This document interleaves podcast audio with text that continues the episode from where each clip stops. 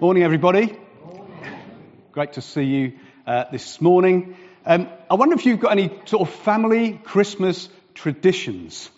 Um, we used to have one when I was growing up. It wasn't really a tradition as such, it was something we just had to do. Um, every single Christmas and at no other time in the year, we used to have one of those red biscuit boxes. I think they were called Rover or something like that. And they had a double layer in them. And so you've got a whole mixture of lovely, nice, chocolatey ones, and then you've got the, the ones that nobody really wanted, you know, the shortcakes and the Garibaldis and all the other bits and pieces. And we were not allowed to break into the second layer until we'd eaten every single one of the top layer. So it was a bit of a standoff sometimes, hoping that someone would eat the last shortcake biscuit so that we could go down and get into the chocolate ones and stuff in the second layer again. And I, do you know what? Sometimes I think about Christmas like that. And Christmas can, you know, we, first time we get excited about Christmas. And then, then we know the story. It's so familiar, isn't it? And then it becomes, I want to say, I don't want to say mundane, but we, we kind of just want something new and exciting again in the Christmas story. And we want to break into the second layer. And my prayer this morning is that we'll break into the second layer. I say, I say to God every year, show me something new, something different, something, something that's going to ignite my heart again about Christmas. So let's, I hope and pray that that's what's going to happen a little bit this morning. But first of all, let's read together. The passage I've been given is uh, Luke chapter 2, verses 1 to 20, with a specific um, uh, focus on uh, uh verse 10, and we'll come to that in a moment. So, in those days, Caesar Augustus issued a decree that a census should be taken of the entire Roman world. This was the first census that took place while Quirinius was governor of Syria. And everyone, everyone went to their own town to register. So Joseph also went up from the town of Nazareth in Galilee to Judea, to Bethlehem, the town of David, because he belonged to the house and line of David. He went there to register with Mary, who was pledged to be married to him and was expecting a child. While they were there, the time came for the baby to be born. And she gave birth to her firstborn, a son. She wrapped him in cloths and placed him in a manger because there was no guest room available for them. And there were shepherds living out in the fields nearby, keeping watch over their flocks at night. An angel of the Lord appeared to them and the glory of the Lord shone around them, and they were terrified. But the angel said to them, Do not be afraid. I bring you good news that will cause great joy for all the people. Today, in the town of David, a Saviour has been born to you. He is the Messiah, the Lord. This will be a sign to you. You will find a baby wrapped in cloths and lying in a manger. And suddenly a great company of the heavenly host appeared with the angel, praising God and saying, Glory to God in the highest heaven, and on earth peace to those on whom his favour rests. When the angel had left them and gone into heaven, the shepherds said to one another, Let's go to Bethlehem and see this thing that has happened, which the Lord has told us about. And so they hurried off and they found Mary and Joseph and the baby who was lying in the manger. When they had seen him, they spread the word concerning what had been told them about this child. And all who heard it were amazed at what the shepherds said to them. But Mary treasured up all these things and pondered them in her heart. The shepherds returned, glorifying and praising God for all the things they had heard and seen, which were just as they had been told.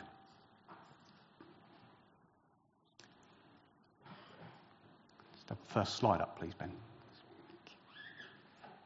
Thank you. So this morning we're looking at Jesus, a message of joy. Well, the supermarket Christmas adverts are well and truly upon us, aren't they? We have Buddy the Elf spreading Christmas cheer across Asda, Waitrose promoting the care that they put into all their Christmas food, and Countess Alison Hammond in the Sainsbury's advert, who doesn't like Christmas pudding and demands something different from the cook, or he will meet his demise. But in relation to this morning's message, I was particularly drawn to Tesco's Christmas advert. which starts with these words Britain, there's a joy shortage. And the advert then goes on to say, We have formed the Christmas party to help. And then, using the pattern of a political party canvassing for votes, they promote their Christmas food and wine. And at one point in the advert, you see a team of Tesco workers outside a family's house singing an alternative version of the 12 Days of Christmas and displaying a sign that says, We stand for joy. Joy, according to Tesco's, is Christmas dinner for five for £25, three for two on party food, their finest mince pies for £1.12, and all bedtimes for children to be scrapped. and at the end of the advert, they declare again, We stand for joy. I think it's a pretty good advert, actually. I agree with one part of it. There's a joy shortage. Because across our nation, in fact, across our world, there's huge dissatisfaction. You don't have to look far, do you? Transport strikes, postal strikes, the NHS under huge pressure, the cost of living, increased interest rates. For many, there's a joy shortage. However, the part that doesn't make sense to me in this advert is that a £25 Christmas dinner, some bargain party food, and children going to bed whenever they like is somehow going to bring joy to everyone. But it depends on your definition of joy. I think it's fair to say that joy and happiness easily get confused because the words are so easily interchangeable. However, in their simplest form, I think there are things about happiness and joy that distinguish them from each other. Happiness is a positive, emotional feeling we experience from outside circumstances. When something good happens, it makes us happy. We get the job, we pass the exam, we get an all clear in our health, or a supermarket offers us some bargain Christmas food. Happiness is dependent on happenings. And happiness can be temporary and fleeting. It comes and it goes. But joy is different. Joy is something that is deep, deep in our souls. It's something that's rooted in Jesus Christ and springs up from all that someone has experienced of Him. It has a foundation in the incredible love and promises of God. It's not something easily removed by external circumstances. If I don't sleep well, I'm unhappy. But I can still have the overwhelming joy of Jesus in my life. You know what? Joy in Jesus Christ is such that you can face the most difficult of circumstances on the outside, and that joy inside will be truly alive. I've witnessed that in so many of you. When I've had conversations about the circumstances you find yourself in, but I can see the joy in Jesus alive in you. Paul, in his letter to the Corinthian church, lists a whole load of things that he has gone through in life. And he says this I may be sorrowful, yet I'm always rejoicing. In its simplicity, and it is simple my, my, for my simple mind, happiness is dependent on happenings, joy is dependent on Jesus Christ. Now, I said that is very simple, and I do want to say this. I don't think that we as Christians have somehow got some exclusivity on joy. I think there are other things that do bring us joy a newborn baby, a wedding day, something that brings an unexplainable feeling. But when we look at this account of the shepherds, the joy we find goes to a new level. Verse 10, which is our key verse for the day, says, Do not be afraid. I bring you good news of great joy that will be for all the people. And this was my little moment of God telling me, here's something new for you. And all of you are probably sitting there thinking, have you never seen that before? He didn't say, the angel didn't say, I bring you good news of joy. I bring you good news of great joy. It's a level above. And then I found this. The word for great in Greek is megalo. Can you hear a wing English word in there? Mega. From, and that is where we get our word mega from. So the joy that the angel describes to these shepherds is mega joy. It's amazing. It's stunning. There's nothing like it. It is joy to and for the world. It's that joy that we find in Jesus Christ. And as we look at this message of joy this morning, I've got four brief things I want us to see. There's a joy in hearing about Jesus. There's joy in the presence of Jesus. There's joy in sharing about Jesus.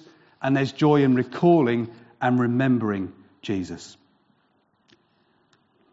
Now, I said to you a little while ago, there's a joy shortage in Britain. Tesco say it, and most of us, I think, agreed. In first century Israel, there was a massive joy shortage. In the years leading up to Jesus' birth, the Roman Empire had experienced war. There was crime, interest rates were rising, property value falling, and immorality was widespread. And Caesar Augustus, with his great leadership, brought things under control. But then he sets himself up as the emperor of the whole Roman world. And he was a political savior at that time. But what the world needed then and what the world needs today was a real savior Jesus Christ. And Mary and Joseph are the recipients of the, a promise that the Saviour of the whole world would be born to them. Mary is pregnant by the power of the Holy Spirit, and the people of God are aware that the, the promised Messiah is to be born in Bethlehem. But how do you get a poor couple who had absolutely no reason at all to travel 80 miles from a tiny village in Galilee, in uh, Nazareth in Galilee, to Bethlehem? Well, you take one of the most powerful men of the time to take a census, ordering everyone to travel to the town that their family line is from. And Mary and Joseph head to Bethlehem. And Luke tells us that while they were there, the time came for the baby to be born. That decree of Caesar Augustus goes out in God's perfect timing and according to God's perfect plan to bring his son into the world in the exact place that he said he would be born. God takes something in the world and turns it for his purposes. God's promise to his people a few hundred years earlier, perfectly kept.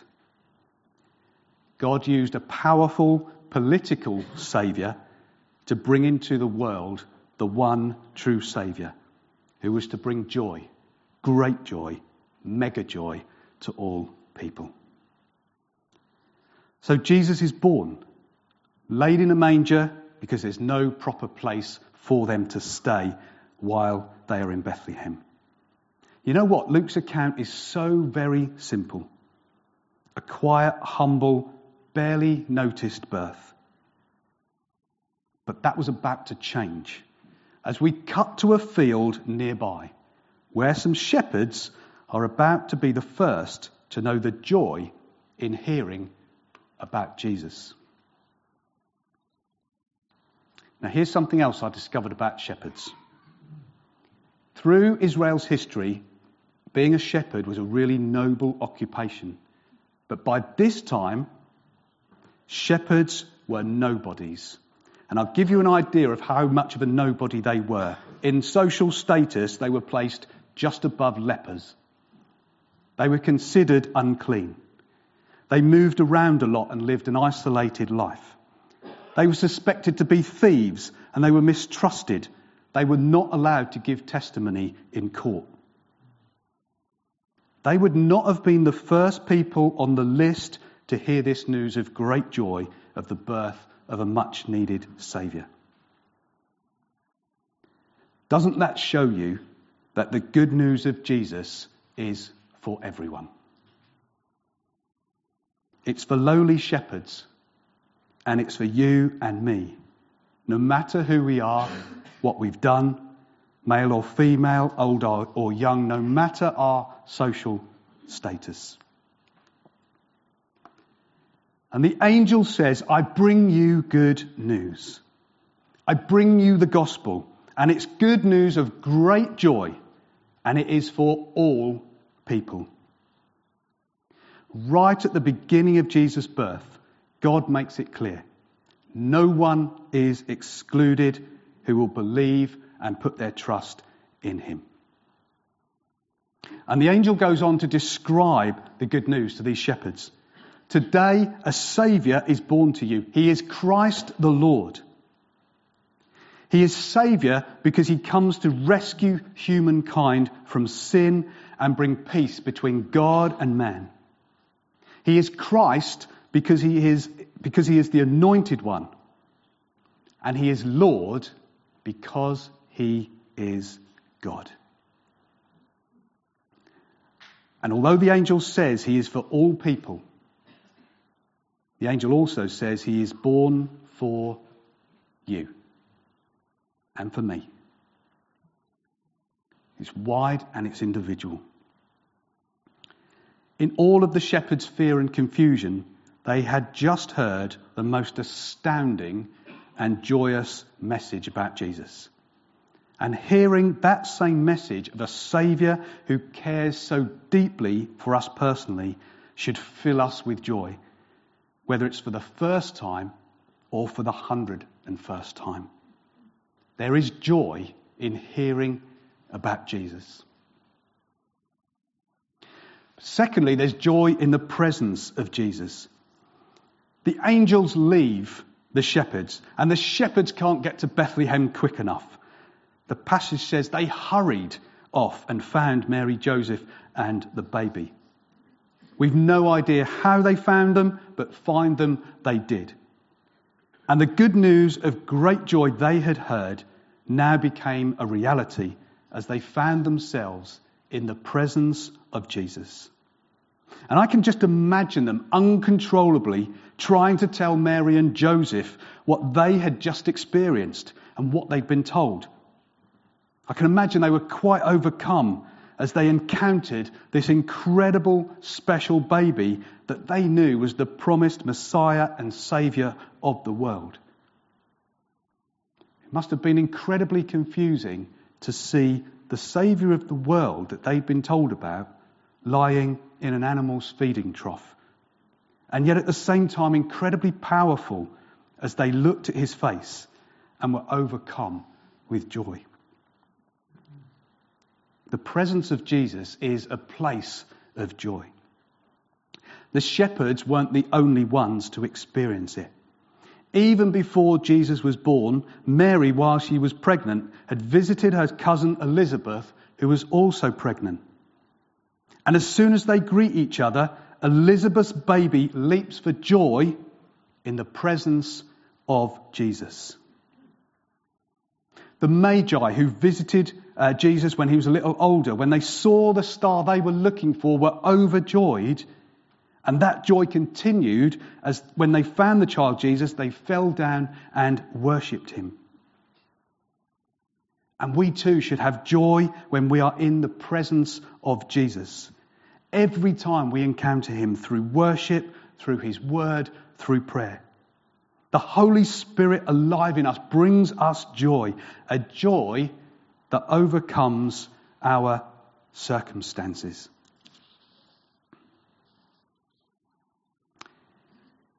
One of the first things I had to do as a young police officer was go out with the forensic team to understand what they might look for when they go to a scene of a crime. And I remember this scenes of crime officer that I went out with, and what he said to me has never left me.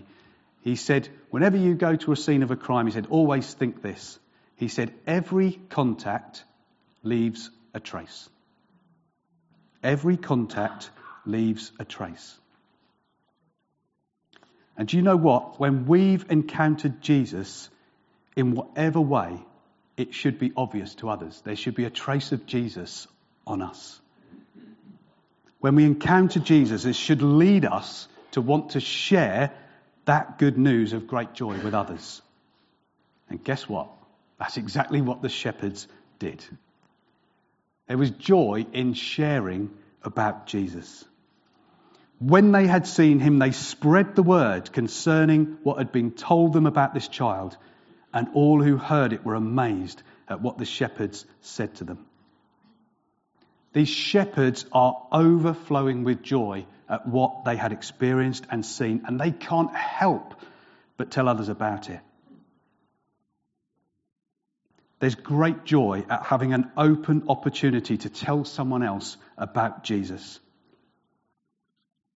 To tell someone about the Jesus we know and love, and there's even greater joy at seeing someone receive him as Saviour and Lord recognizing that the Jesus of the first Christmas grew up to become the Jesus who loved the world so very much that he hung on a cross, rose from death, and ascended to heaven, from where he will return and bring all who receive him as Saviour to eternal life. Jesus himself said, There is great joy in heaven over one person who repents. There's a joy shortage out there.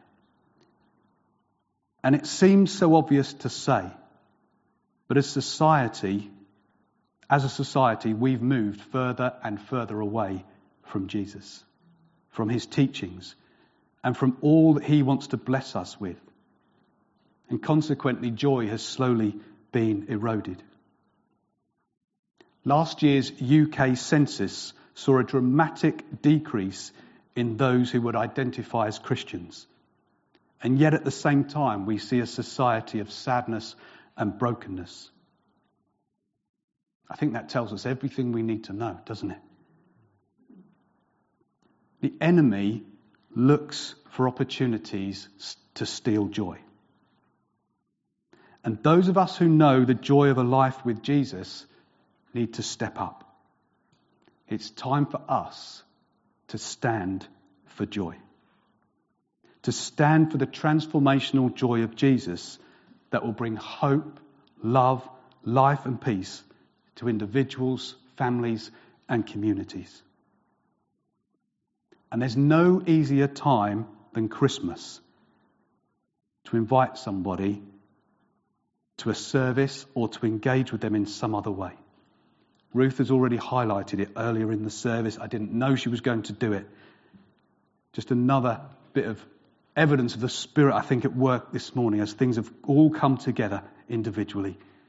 Next Sunday evening, we've got our carols by candlelight. And if last year is anything to go by, it's going to be really good. If you're worried about what you might invite somebody to, you don't have to have any doubts about the quality of next Sunday evening.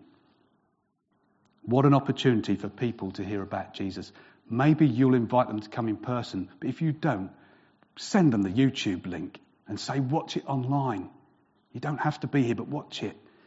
There's an invitation there, and people will not turn, turn to you and say, uh, anything that anyone says to you about an invitation to, to say, for example, next Sunday night, the worst thing that could happen is that someone could say, Thank you, but no thank you. Nothing lost. And so finally, joy in recalling and remembering Jesus. Bible tells us that Mary treasures up and ponders and that the shepherds glorify and praise God for all they'd seen and heard. You know, both of them, in their own ways, recall and remember Jesus. Mary thinks deeply about all that's happened in her young life, while the rough and ready shepherds can't help but praise God openly, acknowledging that how, how true uh, the word spoken to them had been. And we need to take time to recall and remember who Jesus is and what God has done in our lives. Maybe some of you like to journal, keep a diary, give testimony, or put on worship music and sing out like the shepherds did. I think there's great power in worship. When we worship, if it's just in, in our own homes, that just lifts our joy incredibly. I said earlier that the enemy wants to steal our joy. Some of us are in circumstances right now that we wouldn't choose to be in. Outside circumstances that are dragging us down, happenings that are affecting our happiness. But we have been given a joy, a soul deep joy of knowing Jesus, a mega joy that is ours as a gift. And it's a gift to be protected. And like the advert says, we can declare we stand for joy. I'm going to ask Christine and the band to come up. I'm going to pray. And what I'd like us to do is after I've prayed, we're going to have a simple, simple response.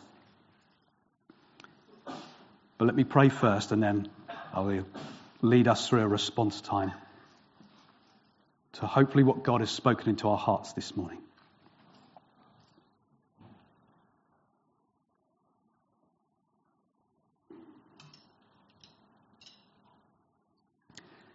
Lord God, we're so, so full of gratitude for Jesus. We're so full of gratitude, God, to, your, to, to the gift of Jesus to us. We're so grateful for the good news of great joy, of mega joy to the world. And Lord, our prayer this morning is you'd fill us again with that joy. That joy unspeakable, full of grace and truth. Come, Holy Spirit, and ignite our lives, our hearts, our souls with joy again. In the name of and for the glory of Jesus. Amen. So, what we're going to do is we're going to sing a simple song.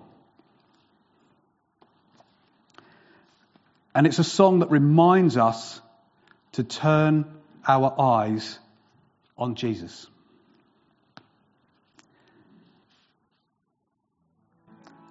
And I just want to read through uh, a more updated version of this song. And tomorrow morning, I'm going to send it out on the, on the prayer emails. You can take time to listen to it and read it and, and, and take the words in again. But it goes like this Turn your eyes upon Jesus Look full in his wonderful face, and the things of earth will grow strangely dim in the light of his glory and grace. Turn your eyes to the hillside where justice and mercy embraced. There the Son of God gave his life for us, and our measureless debt was erased. Turn your eyes to the morning and see Christ the lion awake. What a glorious dawn, fear of death is gone, for we carry his life in our veins. Turn your eyes to the heavens. Our King will return for his own. Every knee will bow, every tongue will shout. All glory to Jesus alone. Jesus, to you we lift our eyes. Jesus, our glory and our prize. We adore you, behold you, our Saviour ever true. O oh, Jesus, we turn our eyes to you. So we're going to sing just uh, the first uh, chorus of that, of that song. And I'm going to simply say this. If you want to stand for joy this morning, the place we're going to find it is turning our eyes to Jesus. So as we sing, if you want to stand for joy, then let's do that in response. Because I think maybe there are some today who've never given Jesus a thought and who've never responded to the invitation to give their life to Him. There may be some of us here who've lost our joy because we know we're not living as we should. And I've been there. And I can tell you, when I've tried to live my life without Jesus, I've had no joy. And we want to say, like David in the Psalms, restore to me the joy of my salvation. Some of us maybe are wanting a renewed joy in sharing Jesus with others. I do. Others maybe are in circumstances where we know our joy has been stolen or is under threat. Circumstances of health, of finances, of struggles in family, situations in our workplaces, or a loss of work. Nehemiah 8:10 says the joy of the Lord is my strength. Or maybe we know that our joy is simply well short of what it should be. You know what? To behold Jesus is to have joy. Like the shepherds, the Magi, Elizabeth, and Mary, we find joy in encountering Jesus by turning our eyes to Him, seeking from Him His promised joy. Turn your eyes upon Jesus. Look full in His wonderful face, and the things of earth will grow strangely dim in the light of His glory and grace. So, as we sing, if you want a fresh anointing of joy from Jesus, stand if you are able or feel able to. And when we've sung through two or three times, I'll pray and we'll ask the Holy Spirit to renew our joy.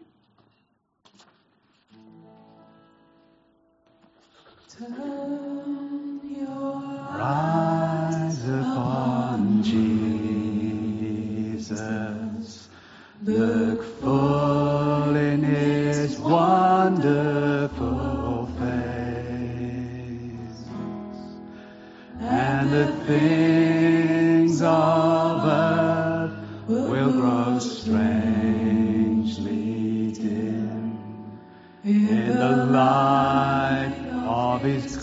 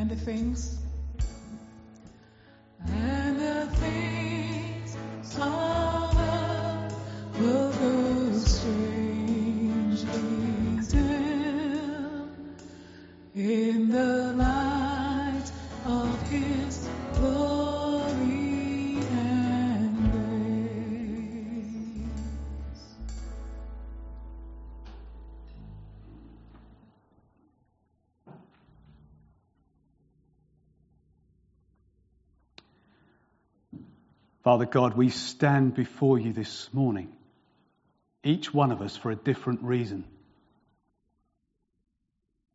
but each one of us standing for joy. I pray, Holy Spirit, that you will come and fill our lives anew with the immeasurable joy of Jesus, the mega joy of Jesus.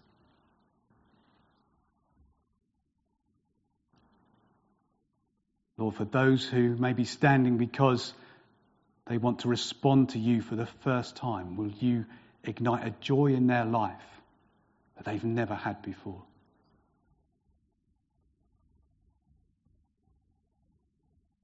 For those who stand before you because they want to re encounter you,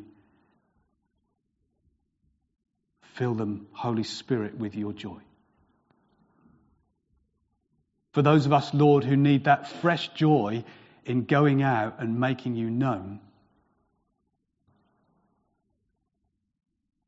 Lord, fill us with that joy.